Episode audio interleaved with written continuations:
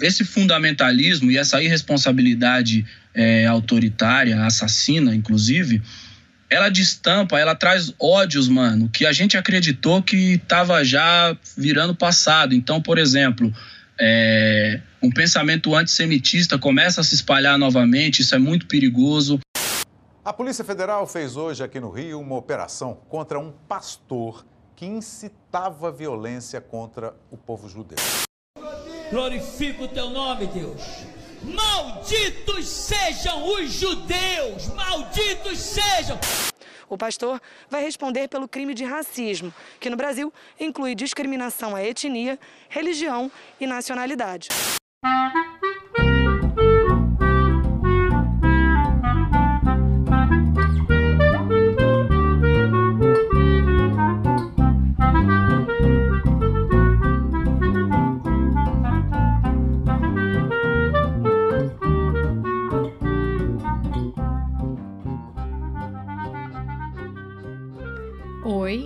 Sou Juliana de Albuquerque e este é o mais novo quadro do podcast Afinidades Eletivas. Além dos nossos episódios mensais com uma hora e meia de duração, o Afinidades disponibilizará entrevistas mais curtas, de apenas quatro perguntas, sobre temas relevantes para a compreensão do cotidiano. Como já deve ter ficado claro pela abertura do episódio, o tema da nossa conversa de hoje é antissemitismo. Mas, antes de chamar o nosso convidado da vez, eu gostaria de deixar claro para os nossos ouvintes do que nós estamos falando quando discutimos o antissemitismo. Para dizer para a gente o que é antissemitismo, eu pedi ajuda para Fabiana Greenberg, pesquisadora do Centro de Estudos Judaicos da Universidade de São Paulo. Ju, Antissemitismo é o preconceito que se manifesta em qualquer forma de violência contra os judeus, na esfera coletiva ou individual, laica ou também religiosa. A expressão do antissemitismo pode ser direcionada a uma pessoa ou a uma comunidade, pode aparecer na propagação de um discurso de ódio, fake news ou em ataques às instituições judaicas. Ele aparece quando se nega a ocorrência do Holocausto, quando se rejeita a existência de Israel, mas também pode estar presente em atos banais do dia a dia, como em uma piada ou até em crenças populares. Muitas vezes se é antissemita sem se dar conta, por falta de conhecimento. É o caso quando escutamos, por exemplo, que os judeus mataram Jesus, os judeus são bons com dinheiro, os judeus não aprenderam nada com os nazistas, ou quando se minimiza a fé da religião judaica, julgando que ela seria incorreta. Apenas para complementar a fala da Fabi e para que vocês também tenham acesso a essa definição por escrito, eu irei disponibilizar no site do podcast um link para a definição de antissemitismo divulgada pelo Museu do Holocausto em Jerusalém. Agora sim, podemos começar a nossa entrevista. E hoje eu estou aqui com Michel German, que é coordenador de pesquisa do NIEG, Núcleo Interdisciplinar de Estudos Judaicos, no Instituto de História da Universidade Federal do Rio de Janeiro e pesquisador convidado do Núcleo de Estudos de Judaísmo da USP, além, é claro, de ser coordenador acadêmico do Instituto Brasil-Israel. E a gente vai conversar sobre um fenômeno que o Michel descreveu como antissemitismo estrutural. Muito se fala sobre racismo estrutural. Pouco se fala, entretanto, sobre antissemitismo estrutural. Antiliberal, antimodernista, antiuniversalista, profundamente xenófobo, racista e com fortes cores de fundamentalismo religioso, o antissemitismo estrutural se adapta a partir da adoção de um judeu imaginário, em detrimento, claro, de judeus reais. Por isso, às vezes se confunde esse antissemitismo com filosemitismo, ou até com apoio a Israel. Não dá para entender, por exemplo, o bolsonarismo sem visitar o conceito de antissemitismo estrutural. Michel, no dia 3 de janeiro, a New Yorker publicou uma entrevista com o professor David Nirenberg, da Universidade de Chicago, sobre o antissemitismo e o aumento de casos e denúncias de violência contra os judeus em Nova York. Em 4 de fevereiro, um mês depois, o Financial Times trouxe no caderno de final de semana uma multi-resenha sobre dois lançamentos importantes sobre o tema do antissemitismo: os livros Jews Don't Count, de David Badiel, e Antisemitism Revisited How the Rabbis Made Sense of Hatred, por Delphine Hervier. Já no dia 8 de fevereiro, João Pereira Coutinho escreveu um comentário do livro de Badiel para a Folha de São Paulo, questionando por que o antissemitismo não estaria no mesmo plano dos outros racismos. Daí, quando você comentou comigo sobre o conceito de antissemitismo estrutural, é, e me, que me falou também que você estava desenvolvendo um projeto de livro sobre o tema com a professora Misha Klein, da Universidade de Oklahoma, eu fiquei muito interessado na gente conversar um pouco sobre o assunto, porque eu acho que esse é um conceito é, que talvez resolva todas as questões relacionadas aos artigos que eu acabei de citar. Uh, conta pra gente como você articula a ideia de antissemitismo estrutural e se esse antissemitismo guarda alguma semelhança com os comportamentos denunciados por David Badiel em Jews Don't Count. Uhum. Bom, obrigado, obrigado pelo convite, né? obrigado pelas perguntas, são perguntas muito pertinentes e muito desafiadoras, né? É, é, é de repente você me faz ver que, na verdade, a gente está nadando num momento em que há um mar de livros e artigos meio que lidando com temas parecidos com esse, né? É, é, é, me chama a atenção que a gente tem gente nas Ilhas Britânicas escrevendo sobre isso, nos Estados Unidos escrevendo sobre isso, em Israel escrevendo sobre isso, né? e os estudos judaicos do Brasil, que não são exatamente periféricos, nem pouco importantes. Né? Há historiadores que lidam com o tema do judaísmo, judaísmo brasileiro, e, e, e de bastante monta, é um país que produz muita coisa sobre isso. Né? É, é, mas, enfim, esse debate é um debate que ainda não existe no Brasil. Né? É, é, o texto do Nirenberg é um texto que fala sobre isso, mas eu gosto muito de pensar no texto da Karen Brodkin, que é How the Jews Became White Folks. Né?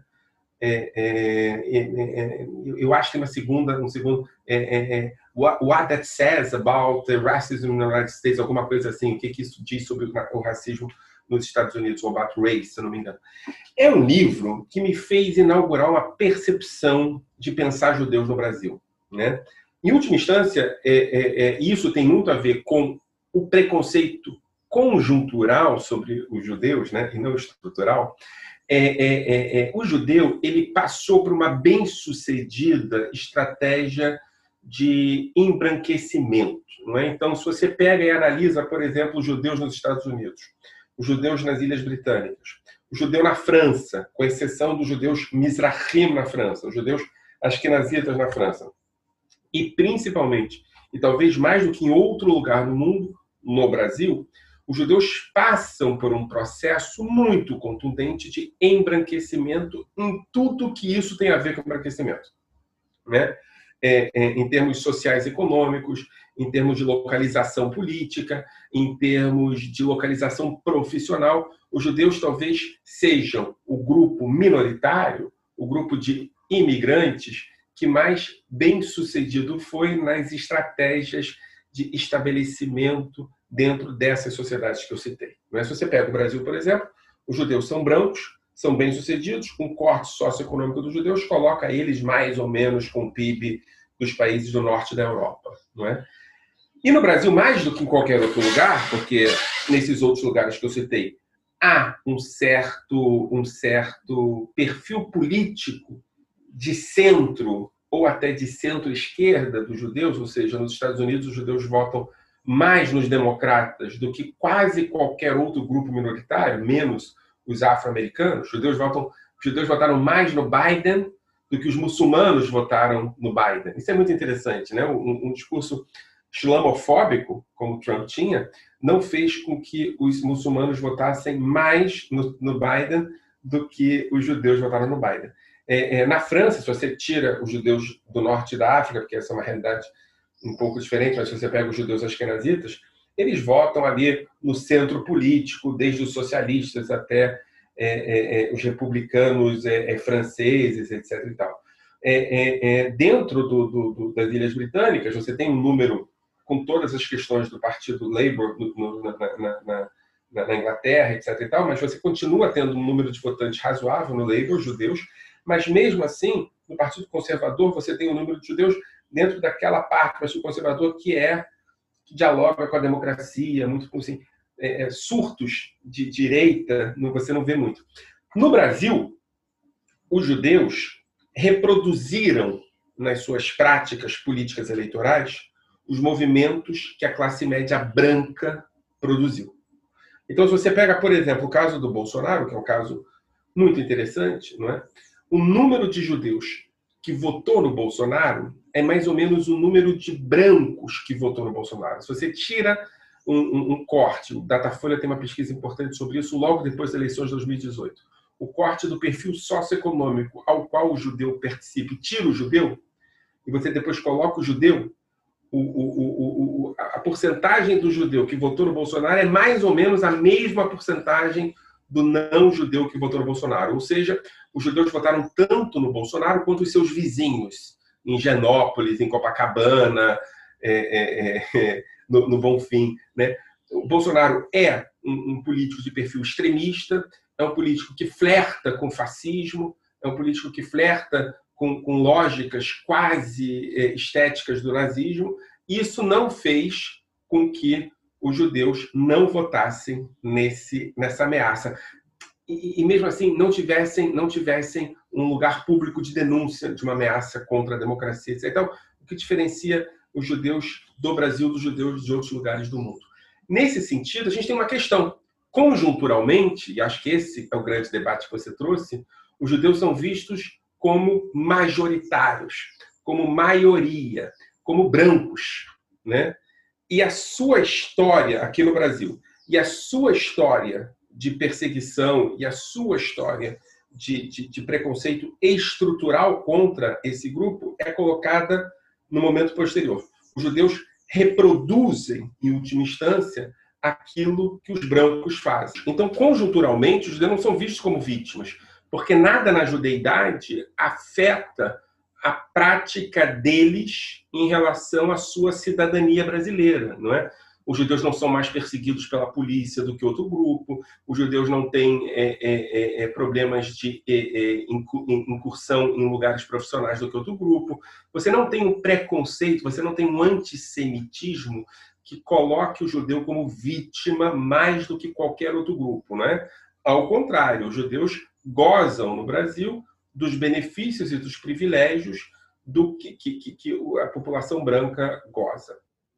Agora, tem uma outra questão, que talvez seja o pulo do gato.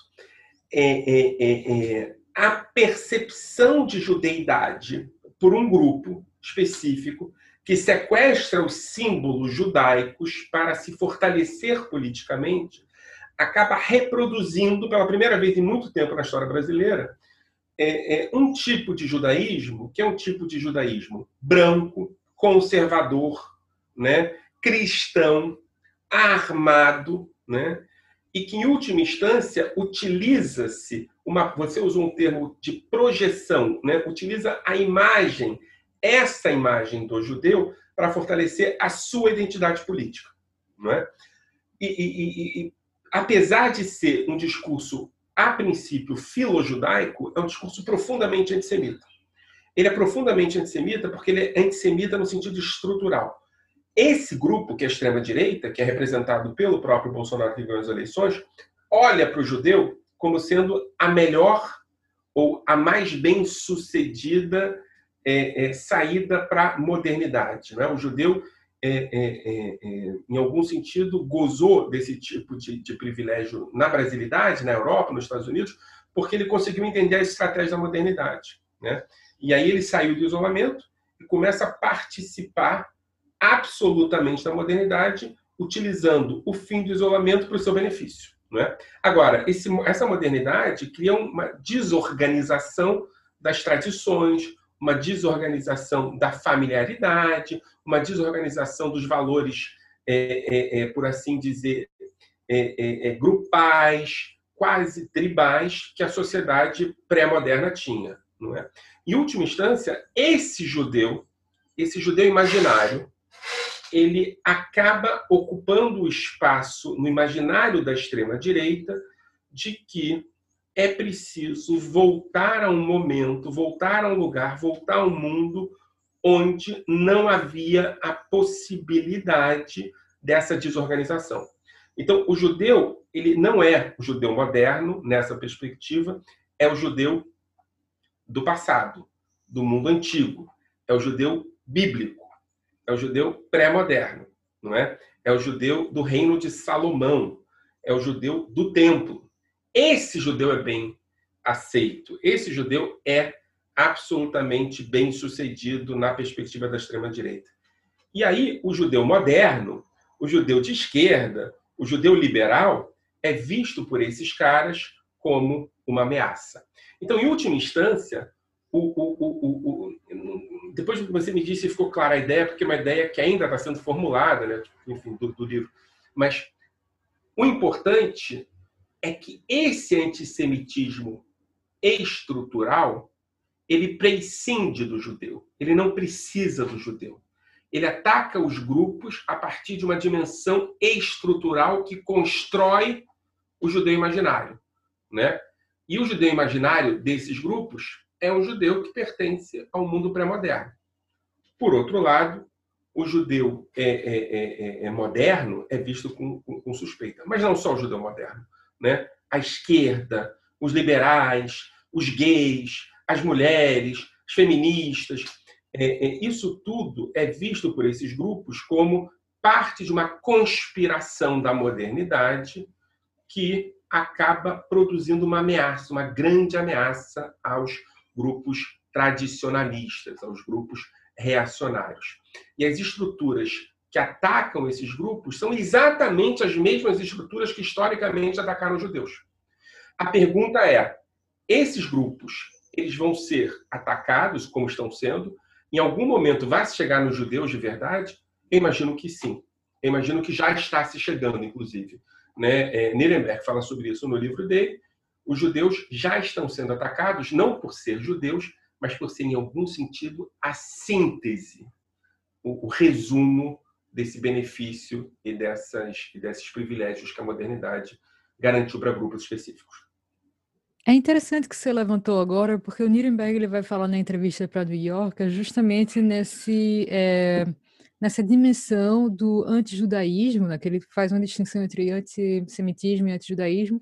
Ele diz que tipo, o, anti, antijudaísmo tem uma, uma resiliência muito grande, ele parece encontrar é, meios de expressão justamente em momentos é, onde a política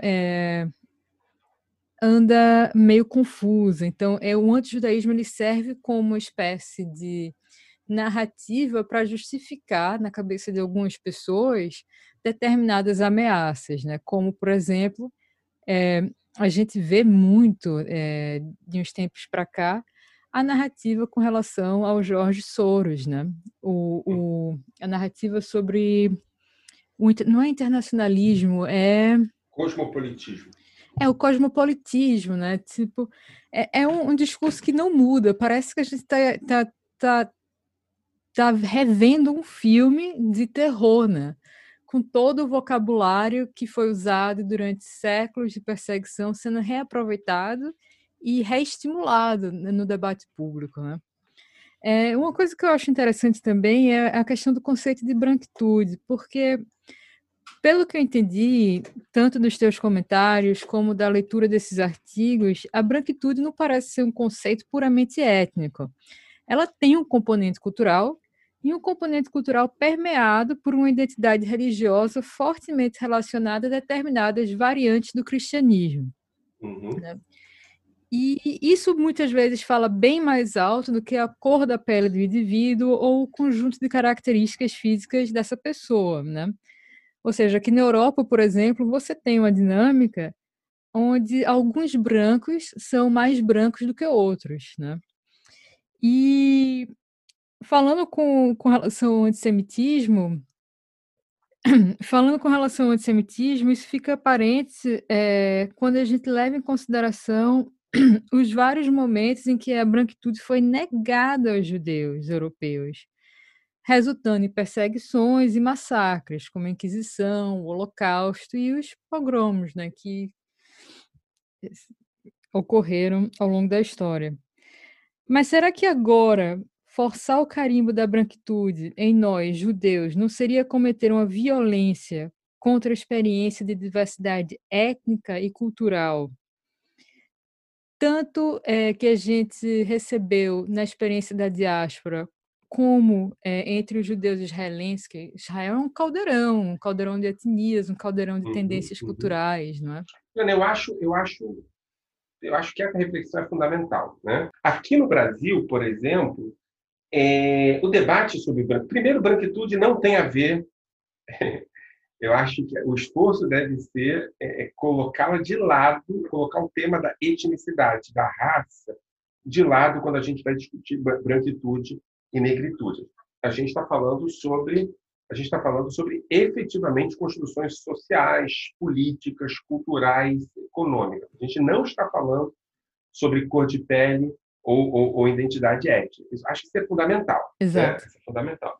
É, no, no, Brasil, por exemplo, tem um livro interessante né, é, é, é, é do Jeffrey Lester, que trabalha com a ideia da chegada do Brasil, do, do Brasil dos primeiros imigrantes judeus, e da relação profundamente complexa que os nativistas brasileiros dos anos 20 tinham com aqueles judeus que eram vistos como justamente uma ameaça à branquitude, não é? e não como um fortalecimento da branquitude. Não é?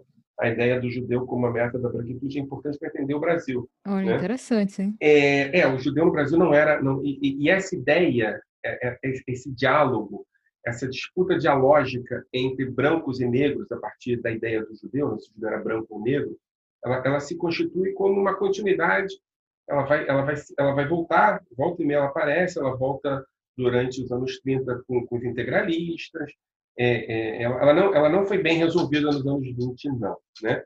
Acabou que os judeus, com a sua imigração bem-sucedida, acabaram consolidando-se como brancos. Isso é muito importante. Os bem-sucedidos são brancos. Né? Os mal-sucedidos são negros, na perspectiva brasileira. Não é? é e eu acho eu, eu, acho duas coisas. Né? E, me disse se eu estou falando demais.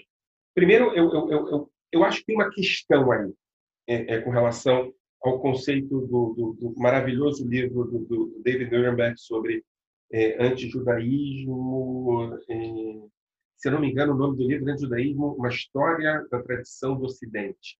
Um livro que eu, que eu indico a leitura. É, History of the Western Tradition. Se não me engano, é esse o nome.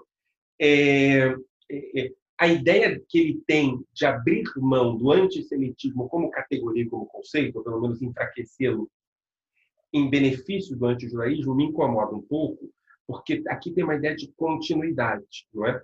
O antijudaísmo, a percepção de que há é, é, responsabilidade nos judeus pela morte de Cristo, é, você tem isso desde a alta é, é, antiguidade, desde os primeiros, desde os é, primeiros encontros cristãos sobre sobre como lidar com os judeus, etc.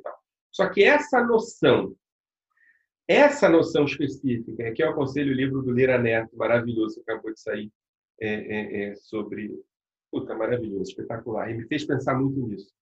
É, é, essa noção de que o judeu faz parte de uma conspiração internacional e de que ele representa ao mesmo tempo, ao mesmo tempo, é, uma ameaça nação, a, nação em construção, uma conspiração internacional econômica, uma conspiração de valores internacional é, é, e uma lógica, uma lógica de enfraquecimento das, dos valores tradicionais. Essa noção é típica de uma espécie de, de um momento de fortalecimento de valores modernos que no mercantilismo estão surgindo e vão se fortalecer nos séculos XVIII e XIX. Não é? Então, é aí que você vai ver a ideia do judeu como estrangeiro. Essa ideia do judeu como estrangeiro, e não estrangeiro em relação ao país, estrangeiro em relação aos valores, estrangeiro em relação às tradições, estrangeiro em relação ao mundo. O judeu, é, é, é, é no final das contas, é visto como não humano, inclusive, né? se você parar para ver as teses nazistas mais racialistas. Essa, essa perspectiva judaica é uma perspectiva típica dos processos de construção da modernidade como, como, como, como valor hegemônico do Ocidente. E aqui eu não abro mão do semitismo, que é um conceito lá do CAR do século XIX, mas é um conceito que eu acho importante porque ninguém, você não conhece né, judeus que se identificam como semitas. Poucos grupos no Brasil ou no mundo são grupos semitas. A ideia de semitismo é uma ideia não judaica, uma ideia que o não judeu tem do judeu. De novo, é o judeu imaginário sendo acionado. E é uma ideia do estrangeiro. É o judeu a partir da língua, né? da língua que o judeu não falava, inclusive. Né? O hebraico é uma língua semita. É, é, é... Então, eu acho importante entender que, que, o semitismo, a ideia de antissemitismo, é uma ideia fundamental para entender esse tipo de antissemitismo, esse tipo de preconceito aos judeus, que é a ideia de que há um estrangeiro querendo dominar essa região. O bárbaro, o estrangeiro, o cara que tem perspectivas de, de, de destruição dos valores bons da sociedade, etc. etc, etc. É, e é por isso que eu acho que o antissemitismo é uma categoria importante, diferente do antijudaísmo. E que, no final das contas, no final das contas, é a categoria que tira a noção de branquitude do judeu. É? Agora, veja bem, a sua pergunta é importante porque tem uma branquitude conjuntural né, que é a ideia de que o judeu conseguiu conquistar os seus, os seus, os seus é, um lugar específico na sociedade ocidental. E tem uma branquitude estrutural. O judeu vai ser o primeiro a perder essa ideia de branquitude quando o bicho começar a pegar, quando é, quando o bicho pega, essa ideia sempre acaba indo claro, pelo ralo, né? Como claro. aconteceu na Áustria, é, ali com, com escritores como Stefan Zweig, que tiveram que fugir, né? Eles se viram... Ou na Hungria de hoje. Na Hungria, Hungria de, hoje, de hoje, exatamente. Tem uma comunidade judaica a comunidade não é pequena, é o tamanho da comunidade judaica do Brasil, é a comunidade judaica com medo, apesar de ser um país, olha que coisa interessante, pró-Israel. Agora, a sua pergunta é fantástica, porque tem um Israel imaginário, é um Israel branco, que é um Israel armado, que é um Israel anti-islâmico, e tem um Israel efetivo, um Israel cheio de contradições, mestiço, é, é, é, com uma disputa entre secularismo e religião, a ideia de armado é uma ideia esse Israel não é visto. O Israel branco é visto. Né? E aí, Sim. a gente está falando muito da extrema-direita, né? um parêntese. Eduardo Bolsonaro. Tá? Eduardo Bolsonaro, vulgo Bananinha. Ele, ele, ele agora esteve em Israel e ele falou uma coisa muito importante. Ele disse o seguinte: ó, a gente está recebendo a possibilidade de fazer testes na população brasileira com spray, porque o Brasil é muito mestiço. Tá? Gente, Israel não é? Já é muito mais mestiço do que o Brasil. Exato. Ele tava... E é algo absurdo a ser dito, né? Porque você vê aí, justamente, eu acho que já o ponto da minha terceira questão que eu, que eu quero te colocar, que é a relação, a semelhança entre o filosemitismo, expresso por setores da direita brasileira, e do antissemitismo, né? expresso por setores da esquerda. Assim. Eu acho que esses discursos acabam meio que se aproximando no vocabulário que é utilizado para se falar de Israel. A gramática né? política é a mesma. A gramática política é, é a mesma. É, então, para a gente que está no meio desse tiroteio, como é que a gente faz para para reparar nos sinais do preconceito e, e no, o que, que a gente precisa estar tá atento, Bom, né? Para para não ser vítima do preconceito por nenhum desses dois grupos, né? É. Eu, eu, eu, eu, vou sair do armário aqui, tá? Assim, tem um desses dois grupos com quem eu acho que vale a pena dialogar e outros que não. Outros que não. Eu acho que a extrema-direita Obviamente, não, não tem diálogo. Mas a esquerda, eu acho que uhum. ainda tem diálogo, não é? E qual é o problema dessa esquerda? Essa esquerda está convencida de uma perspectiva conjuntural de antissemitismo quando ela demanda para ela mesma, no seu discurso cotidiano, uma, uma, um, diálogo, um, um, debate importante sobre o racismo estrutural. Você, entende a contradição? É, é, ela, ela, ela, olha para o judeu a partir de uma perspectiva conjuntural. Esquece que o debate dela é o debate estrutural. Né? É, é, eu acho que o que a gente tem que fazer é demandar da esquerda um debate profundo sobre o racismo estrutural, inclusive com relação aos judeus. Né?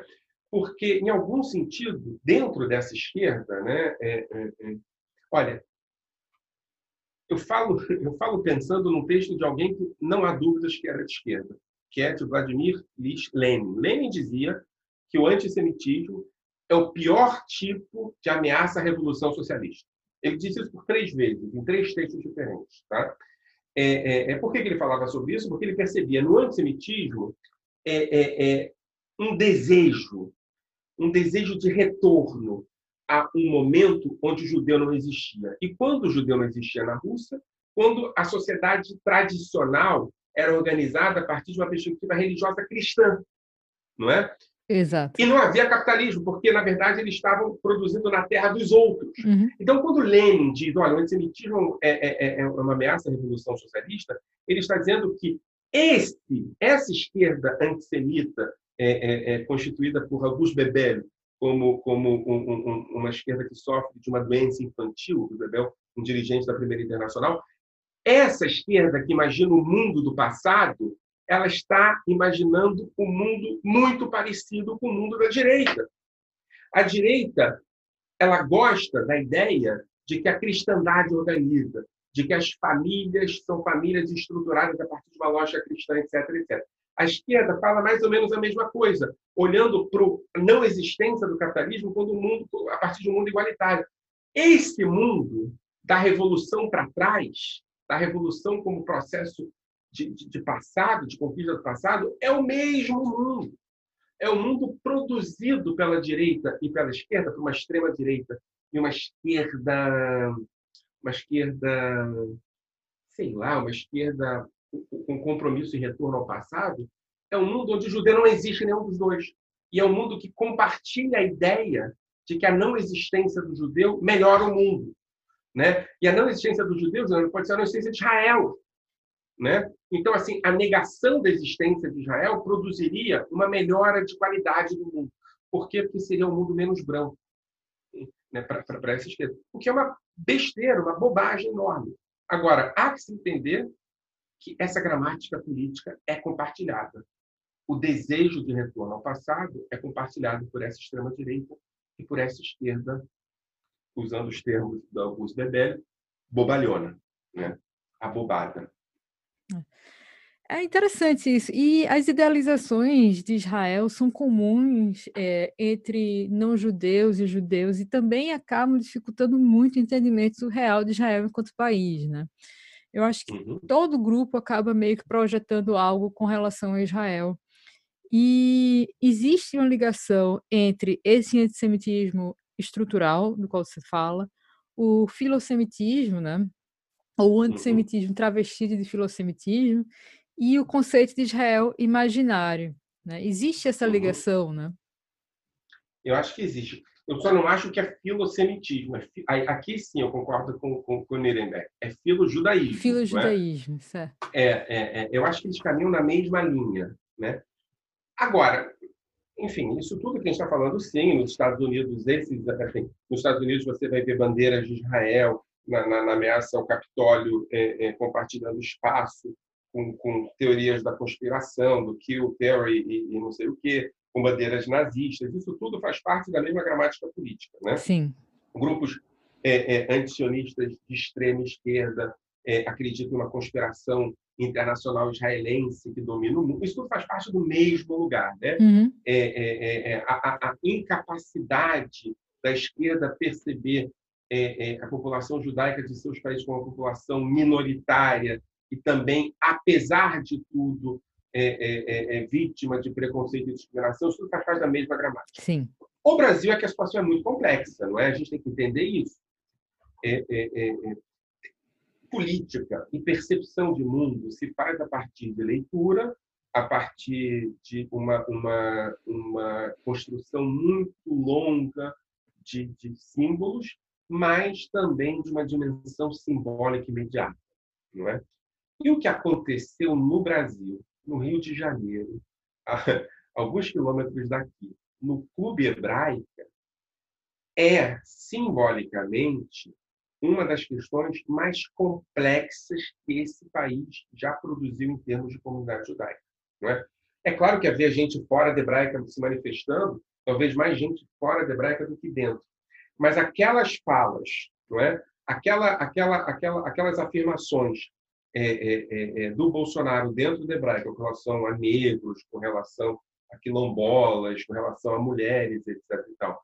e a ideia de que ele teria sido aplaudido dentro do hebraico é muito importante nessa construção simbólica que fortalece, que fortalece, sabe o quê? Que fortalece o caminho desse judaísmo estrutural para um judaísmo, desse antissemitismo estrutural para um antissemitismo conjuntural, não é?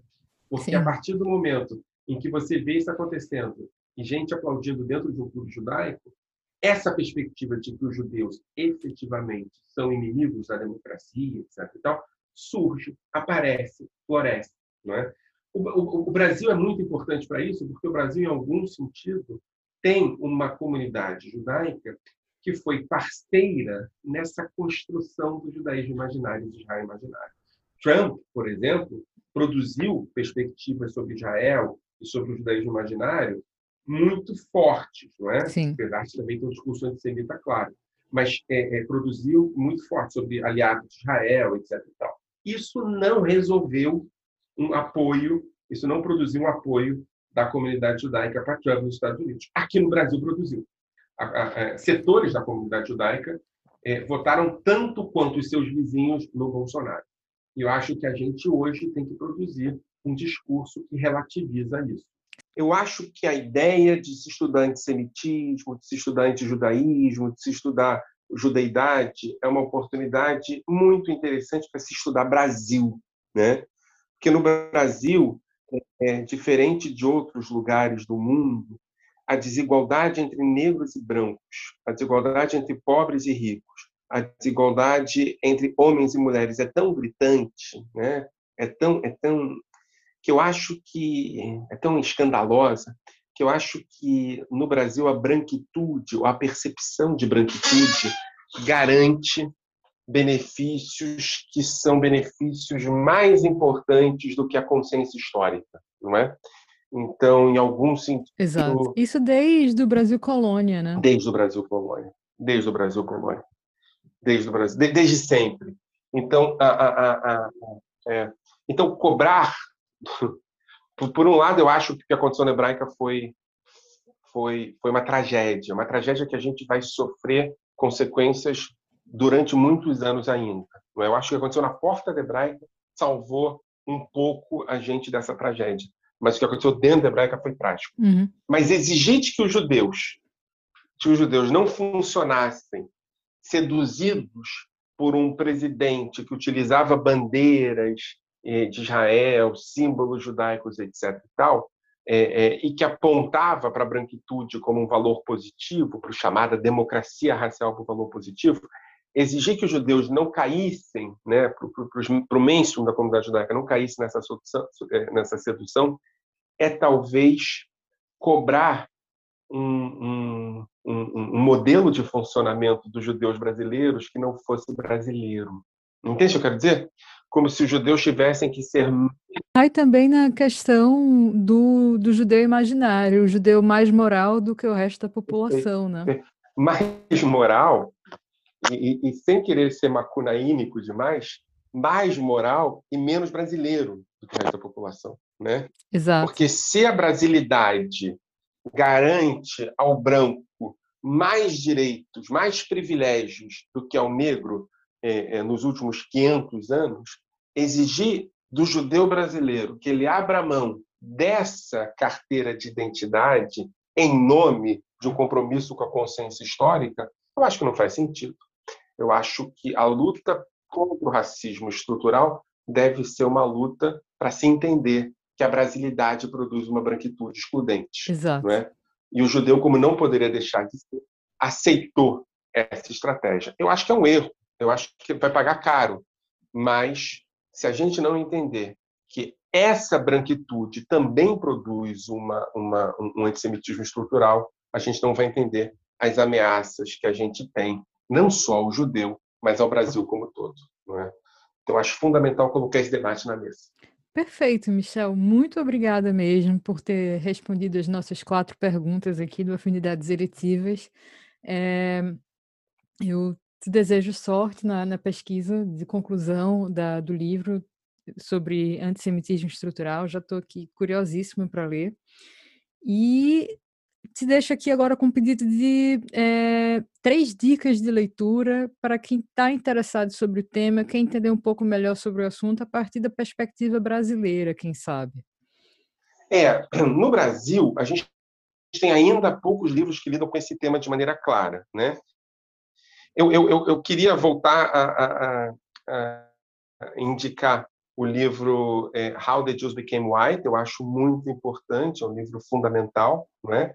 Tem um livro organizado por, por Keila Greenberg, é, é, onde tem alguns uhum. artigos muito importantes sobre a judeidade brasileira, branquitude judaísmo, imigração judaica, não é? E os textos do sociólogo, que eu tenho aqui, que na verdade pagar um pedágio para ele, porque é uma referência importante, foi ele o primeiro intelectual que começou a lidar com brasilidade e judeidade de país do futuro como país que não tem passado, brincando um pouco com, com, com essa ideia de país do futuro, é, é, que é o Bernardo Borges, não é? Ele tem textos muito importantes sobre isso, é, principalmente os textos sobre diáspora. Então, aconselho, acho que esses três livros podem ser interessantes. Perfeito. Muito, muito obrigada, Michel. Beleza, então. Bom, pessoal, logo depois da minha conversa com o Michel, é, eu tomei conhecimento de uma polêmica envolvendo o presidente nacional do PTB, Roberto Jefferson. Essa é uma polêmica muito interessante porque ela ilustra justamente o tema do programa de hoje. E por isso eu resolvi fazer uma quinta pergunta para o Michel sobre o que aconteceu. A Confederação Israelita do Brasil vai apresentar uma notícia crime de racismo contra o presidente nacional do PTB, Roberto Jefferson. A entidade considerou que uma mensagem postada por Jefferson no Instagram é antissemita e ataca o povo judeu. Michel, a gente gravou a sua entrevista alguns dias antes de um evento bastante ilustrativo deste problema do antissemitismo estrutural no Brasil. A postagem feita no Instagram pelo presidente nacional do PTB, Roberto Jefferson. A postagem foi eventualmente removida pelo site depois de várias denúncias e reclamações. Inclusive denúncias de que, em um primeiro momento, o Instagram teria considerado a postagem inofensiva. Por que será que esse tipo de postagem demora tanto para ser interpretado como reflexo de um problema maior, reflexo de um antissemitismo estrutural? Então, eu acho, eu acho sim, Juliana, eu acho que o exemplo do, do post do, do deputado, do ex-deputado Roberto Jefferson, é um exemplo muito bom. Na verdade, talvez seja o melhor exemplo de judaísmo estrutural. E você tem razão, que a reação das redes sociais a, a cancelar, apagar o vídeo, não é? bloquear o vídeo ou não, também tem a ver com isso. Não é?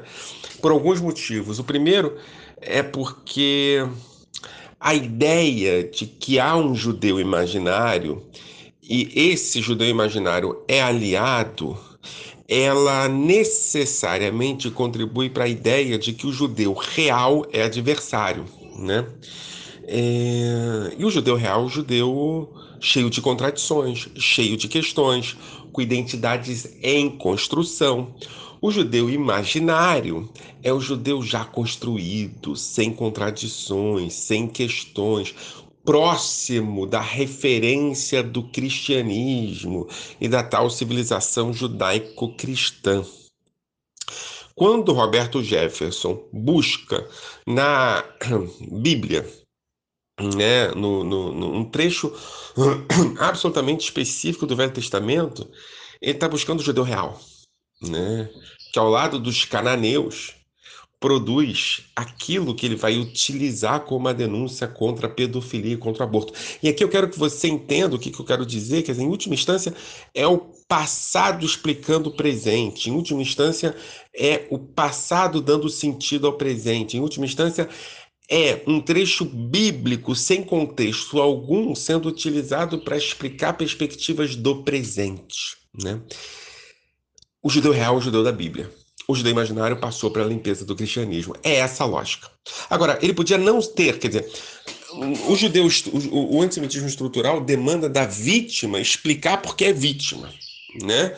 Porque se não houvesse sequer a palavra judeu naquela história, e você tivesse a construção de uma narrativa que desse a entender que o passado pré-cristão, o passado judaico, fosse responsável pela, pela, pela, pela maldade do mundo, ou a conspiração produzida pelo judaísmo fosse responsável pelo lugar que o mundo está em termos de baixeza moral, por exemplo, aqui também seria judaísmo estrutural, né? E a gente tem dificuldade sempre de mostrar para as pessoas que esse antissemitismo estrutural, ele prescinde, ele não precisa do judeu, ele precisa do que se entende sobre o judaísmo. No caso do Roberto Jefferson, é um passo a mais, porque além de prescindir do judeu, ele cita o judeu, né? O judeu da Bíblia, que é o judeu real. Né? Mais do que isso, as reações da, da, da, da, comunidade judaica, né, da CONIB principalmente, da Federação Israelita do Estado de São Paulo, é, é, e o silenciamento de algumas outras federações mais bolsonaristas, mostram claramente que se notou, né? acusaram que ali uma questão.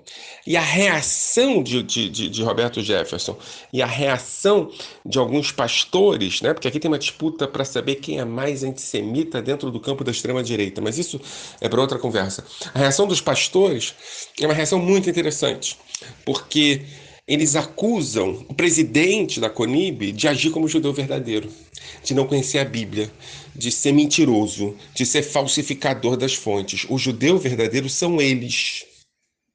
Né? Isso é sobre Roberto Jefferson.